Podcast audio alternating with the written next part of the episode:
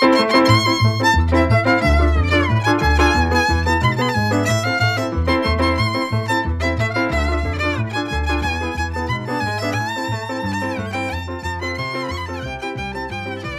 Καλησπέρα, καλημέρα, καλώς ήρθατε στο Plan C. Είναι Παρασκευή 9 Δεκεμβρίου. Είμαι με τον Γιώργη το Χουχούμι και τον Γιώργο το Σταμάτη. Είμαι ο Χάρης και συζητάμε ε, για θέματα της επικαιρότητας πάρα πολύ γρήγορα, να βάλουμε την άποψή μας, να δώσουμε κάποια στοιχεία και να, και να μπορέσουμε να, να στείλουμε το μήνυμά μας σε εσάς.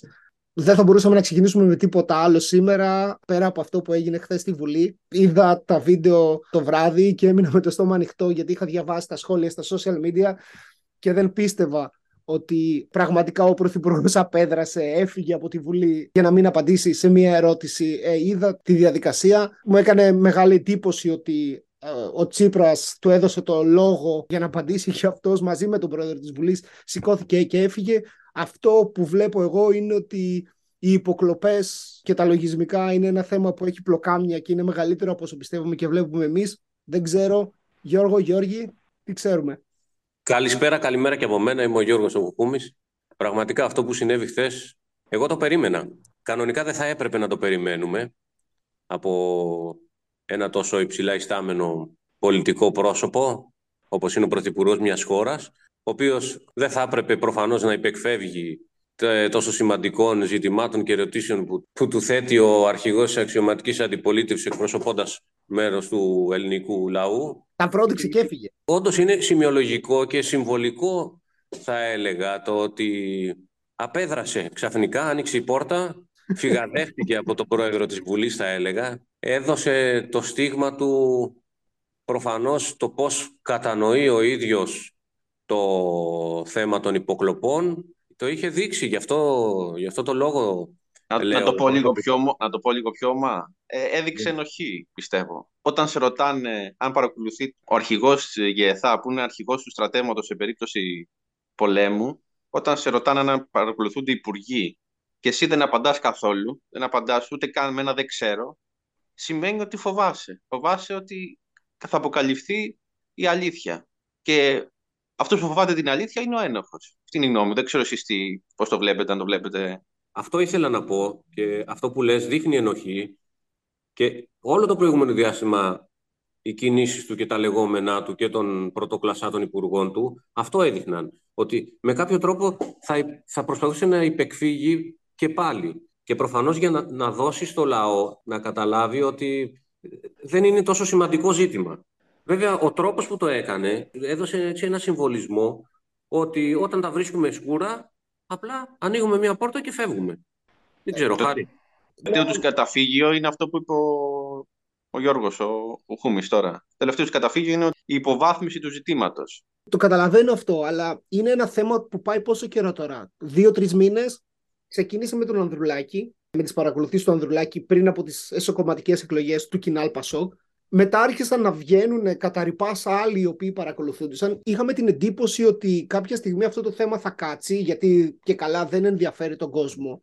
Αλλά αυτό που βλέπω εγώ είναι ότι έχει ένα βάθος και μια ουσία και μια έκταση η οποία δεν μπορεί πλέον να συμμαζευτεί. Δηλαδή δεν είναι ότι έγινε κάποιο λάθος σε κάποια χαρτιά και παρακολουθούσαν κάποιον ή ότι ζητήθηκε μια χάρη από κάποιον και έβαλαν να παρακολουθούν τον Ανδρουλάκη ή το Σπύριζι κάποιον άλλον. Υπάρχει έκταση τεράστια στον κόσμο που παρακολουθούταν. Υπάρχουν ξένες χώρες οι οποίες έχουν εμπλακεί. Υπάρχουν σημαίνοντα πρόσωπα για την εθνική ασφάλεια τα οποία παρακολουθούνταν. Όλο αυτό ήταν οργανωμένο. Δηλαδή καταλαβαίνω ότι στην καθημερινότητα τον κόσμο μπορεί να μην τον ενδιαφέρει αν παρακολουθούνταν εκ τα υψηλά επίπεδα, αλλά όταν αυτό είναι ένα οργανωμένο σχέδιο παρακολούθησης και ελέγχου το πώς λειτουργεί η δημοκρατία και οι θεσμοί, ε, δεν μπορούμε να το παρακάμψουμε. Και, και συνεχώς προσπαθούν ε, από την αρχή του, όταν έγινε γνωστό το σκάνδαλο, συνεχώς προσπαθούν να υποβαθμίσουν το, το ζήτημα, να το περιορίσουν, να περιορίσουν την έκτασή του. Την πρώτη, στην πρώτη φάση τον Αύγουστο ακούγαμε ότι έγινε λάθος, θα το διορθώσουμε, θα υπουλώσουμε τις, ε, την πληγή, θα αλλάξουμε το νομοθετικό πλαίσιο και βλέπουμε ότι η αλλαγή του νομοθετικού πλαίσιου είναι για να συγκαλυφθεί το σκάνδαλο και όχι για να για να επουλωθεί το νομοθετικό κενό, ας πούμε. Αυτό, είναι, αυτό είναι, ίσως είναι ακόμα χειρότερο και από το ίδιο το σκάνδαλο των υποκλοπών. Μα το έχουν πάρει New York Times, Δηλαδή έχει, έχει, έχει, έχουν ξεκινήσει δημοσιεύματα οι New York Times πάνω σε αυτό, δηλαδή κάτι διάβασα, αλλά δεν το έχω δει.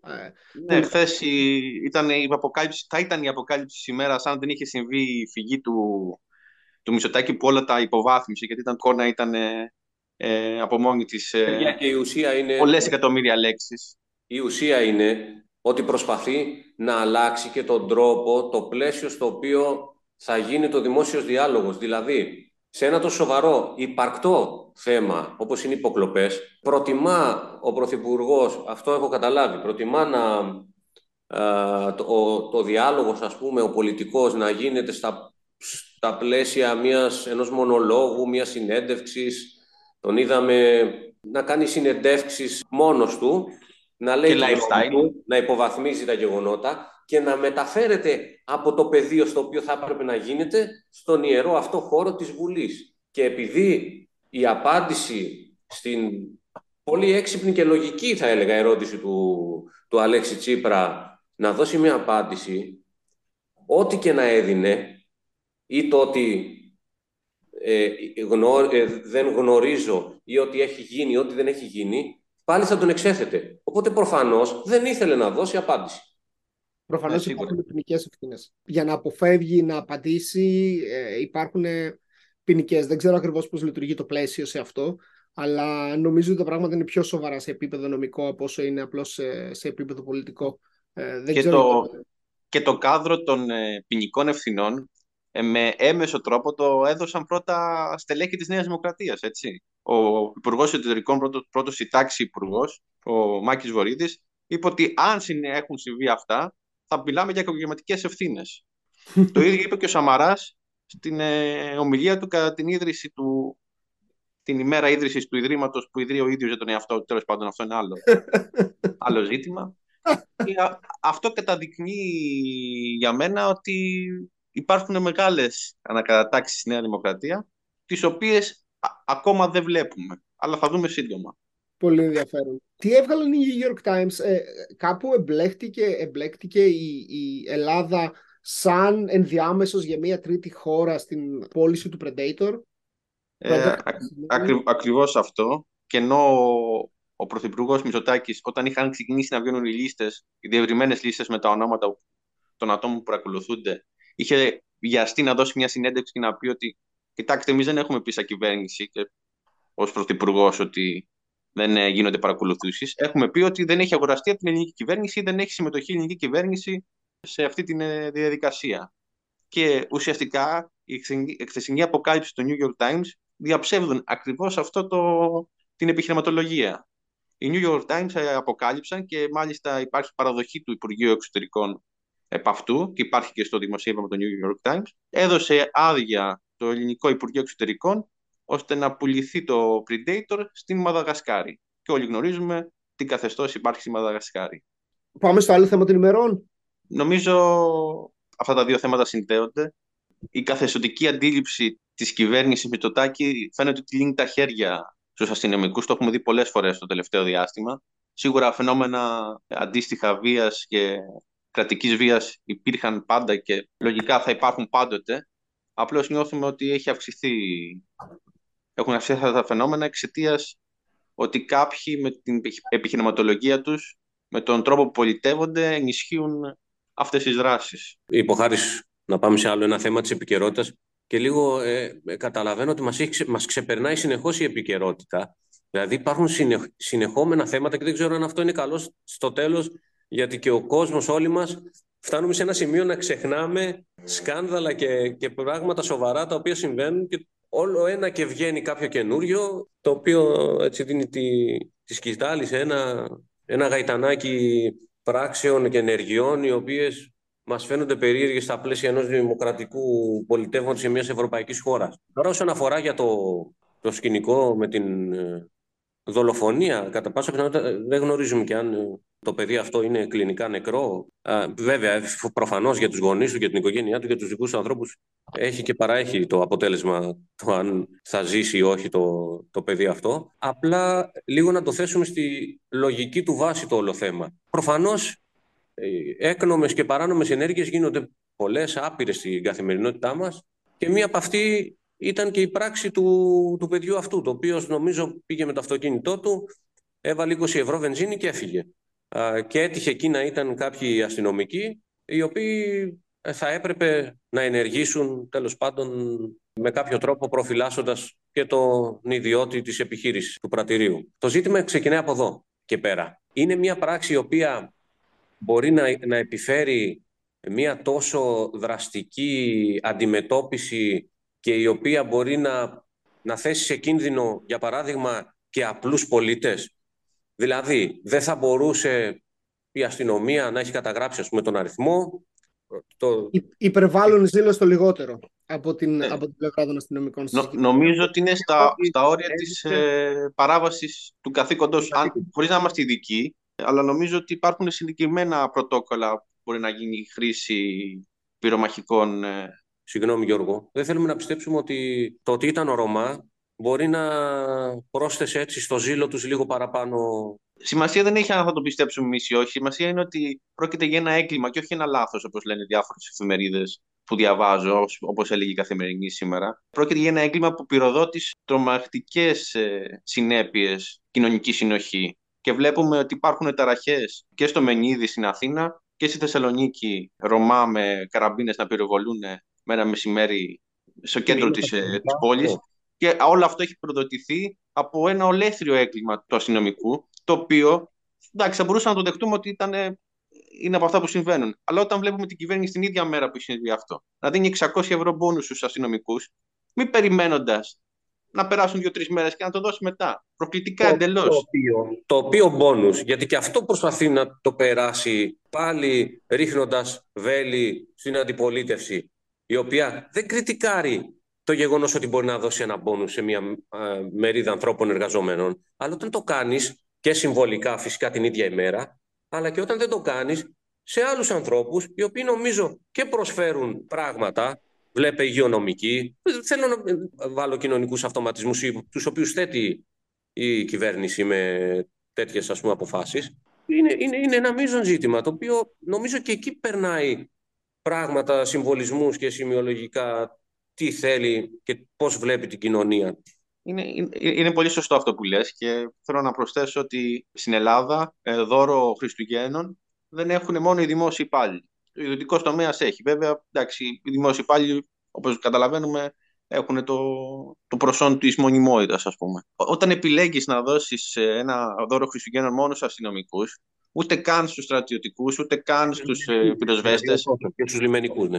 Και τους λιμενικού. Όταν δεν επιλέγεις να δώσει στους πυροσβέστες, στους ε, στρατιωτικούς, στους εκπαιδευτικούς, στους γιατρούς της πανδημίας, σημαίνει ότι το κάνεις μόνο με προκλογικά κριτήρια και, και με στόχο ενδεχομένως αυτό που είπες και εσύ, το κοινωνικό αυτοματισμό και την πρόκληση της αντιπολίτευσης να ταχθεί απέναντι στους αστυνομικούς ας πούμε, και να κερδίσει πολιτικά ωφέλη η κυβέρνηση. Εμένα στο μυαλό μου είναι ξεκάθαρο έτσι, ότι δεν έπρεπε να γίνει καταδίωξη. Σε καμία περίπτωση είναι μια αστική διαφορά των 20 ευρώ.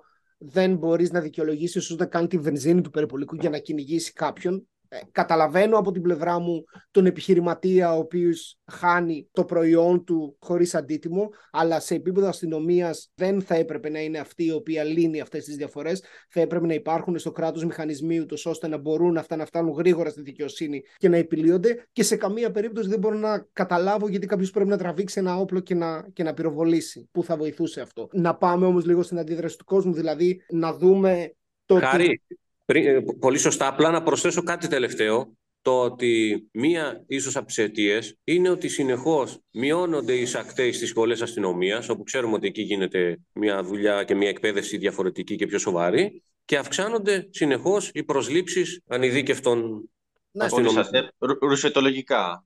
Πολύ ωραία, πολύ ωραία που το βάζουμε αυτό, γιατί έχω, έχω δύο πράγματα. Πρώτον είναι η αντιμετώπιση του κόσμου προς την μάλλον δολοφονία ενός ανηλίκου πατέρα που προέρχεται από μια μειονότητα στην Ελλάδα όπως αυτή το Ρωμά και δεύτερον είναι η αστυνομία ε, και τα σώματα ασφαλείας και πώς αυτά εκπαιδεύονται και πώς αν θέλετε τους δίνουμε τα εφόδια για να αντιμετωπίσουν αυτές τις καταστάσεις. Πρώτον, επειδή υπάρχει πάρα πολλοί κόσμος στην Ελλάδα που λέει η Ρωμά εκείνο, η Ρωμά το άλλο, κλέβουν, δεν είναι κομμάτι της κοινωνίας, δεν θέλουν να προσαρμοστούν και βλέπουμε να τους βγάζουν απέναντι. Θα σας δώσω κάποια στοιχεία. Okay. Έρευνα που έγινε από την Ευρωπαϊκή Ένωση σε 11 χώρες μέλη για την εκπαίδευση των Ρωμά. Έγινε στις χώρες όπως η Ελλάδα, η Ισπανία, η Γαλλία, η Ουγγαρία, η Ιταλία, η Πολωνία, ε, η Ρουμανία, η Βουλγαρία, χώρες οι οποίες έχουν πληθυσμό Ρωμά. Λοιπόν, ποσοστό παιδιών πάνω των 4 ετών τα οποία πηγαίνουν στο δημοτικό σχολείο. Λοιπόν, η Βουλγαρία έχει 42% των παιδιών Ρωμά τα οποία πηγαίνουν στο σχολείο. Η Πολωνία έχει 43%. Η Ισπανία έχει 78%. Η Ουγγαρία έχει 83%. Ποιο είναι το ποσοστό της Ελλάδας των Ρωμά που πηγαίνουν στο σχολείο; 9%. Δεν μπορεί να είναι η Ρωμά, είναι η χώρα. Είναι μια κρατική αποτυχία. Δόθηκαν, εννοείται ότι είναι αποτυχία. Δόθηκαν χρήματα για αυτό το λόγο. Δεν ξέρω πού χρησιμοποιήθηκαν και πού φαγώθηκαν. Αλλά η Ισπανία, που έχει και αυτή μεγάλο ποσοστό Ρωμά, είναι παράδειγμα. 78% πηγαίνουν στο σχολείο. Πώς θέλουμε να εντάξουμε τους Ρωμά στην κοινωνία μας, αν δεν έχουμε καταφέρει να τους πείσουμε ότι τα παιδιά πηγαίνουν στο σχολείο; Και προσέξτε, το σχολείο δεν είναι μόνο κοινωνικοποίηση. Χάρη. Είναι για να το τελειώσω και να μάθουν να γράφουν και να διαβάζουν. Γιατί πρέπει να το καταλάβουμε αυτό. Δεν ξέρουν να γράφουν και να διαβάζουν, αφού δεν έχουν πάει στο σχολείο. Χάρη, η διαφορά μιας ε, μιας σκληρά δεξιάς κυβέρνησης όπως είναι η σημερινή στην Ελλάδα θέλει κάποια πράγματα. Βασικά, τι δεν θέλει; Δεν θέλει να γίνεται η ανάλυση των αιτιών των προβλημάτων. Τη ριζοσπαστικοποίηση ουσιαστικά. Δεν το θέλει αυτό. Το θέμα των Ρωμά, για παράδειγμα, είναι τεράστιο. Πολυπαραγωγικό, όπως τα περισσότερα ζητήματα που αφορούν την καθημερινότητα και τα προβλήματα. Άρα δεν προτιμά, ας πούμε, να συντηρεί ιδεολειψίες, αυτή τη λέξη τη χρησιμοποιεί συνεχώς για τους πολιτικούς αντιπάλους, να αγκαιτοποιεί Ρωμά και να μην προχωρά στην αφομοίωσή τους και στην ανάλυση και την αντιμετώπιση των, του, του πραγματικού προβλήματος. Δηλαδή, διαιωνίζει μια κατάσταση γιατί προσωρινά πρέπει να αποκομίσει τα ωφέλη του ότι, ξέρεις τι, τα, τα αντανακλαστικά, τα... Δεν υπάρχει δικαιολογία. Η Ελλάδα είναι στον πάτο σε αυτή την έρευνα. Είναι η χαμηλότερη χώρα, δηλαδή δεν υπάρχει δικαιολογία στο τι έχουμε πετύχει στην αφομοίωση αυτής της μειονότητας στο κοινωνικό σύνολο. Η Βουλγαρία έχει 42%. Αν μιλάμε για βαλκανοποίηση σε αυτή την, την περίπτωση, θα είναι υπέρ μας.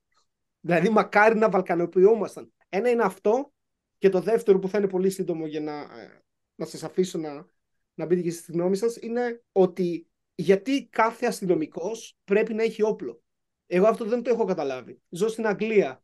Υπάρχει ειδική μονάδα στην αστυνομία η οποία οπλοφορεί. Το 90% είναι χωρίς όπλο, μπορεί να έχουν ένα spray πιπεριού ή ένα taser, όπως λέγονται αυτά που πετάνε τον ηλεκτρισμό, για να αμυνθούν και να κινητοποιήσουν, αλλά δεν φέρουν όπλο. Ποια η πιθανότητα ένας αστυνομικός να χρησιμοποιήσει το όπλο στην καριέρα του; Πάρα πολύ μικρή και συνήθως ε, σε περιπτώσεις σαν αυτή που δεν θα έπρεπε δεν περιμένω από τον απλό αστυνομικό ο οποίος θέλει να επιβάλλει την τάξη και θέλει να κάνει τη δουλειά για την κοινωνία να φέρει όπλο και να χρειάζεται να εμπλακεί σε, σε ένοπλες καταστάσεις. Πρέπει να υπάρχουν ειδικές ομάδες γι' αυτά. Εμείς έχουμε καταλήξει να φέρνουμε, και το, και το κλείνω, να φέρνουμε κάθε έναν ειδικό φρουρό χωρίς εκπαίδευση και να έχει όπλο, αντί να έχουμε ειδική ομάδα. Εδώ χάρη ο, ο Υπουργός Βορύδης πριν δύο-τρεις μέρες είπε το φοβερό. Γιατί να λέγεται Δημοτική Αστυνομία; Πρέπει να φέρουν όπλο και αυτοί.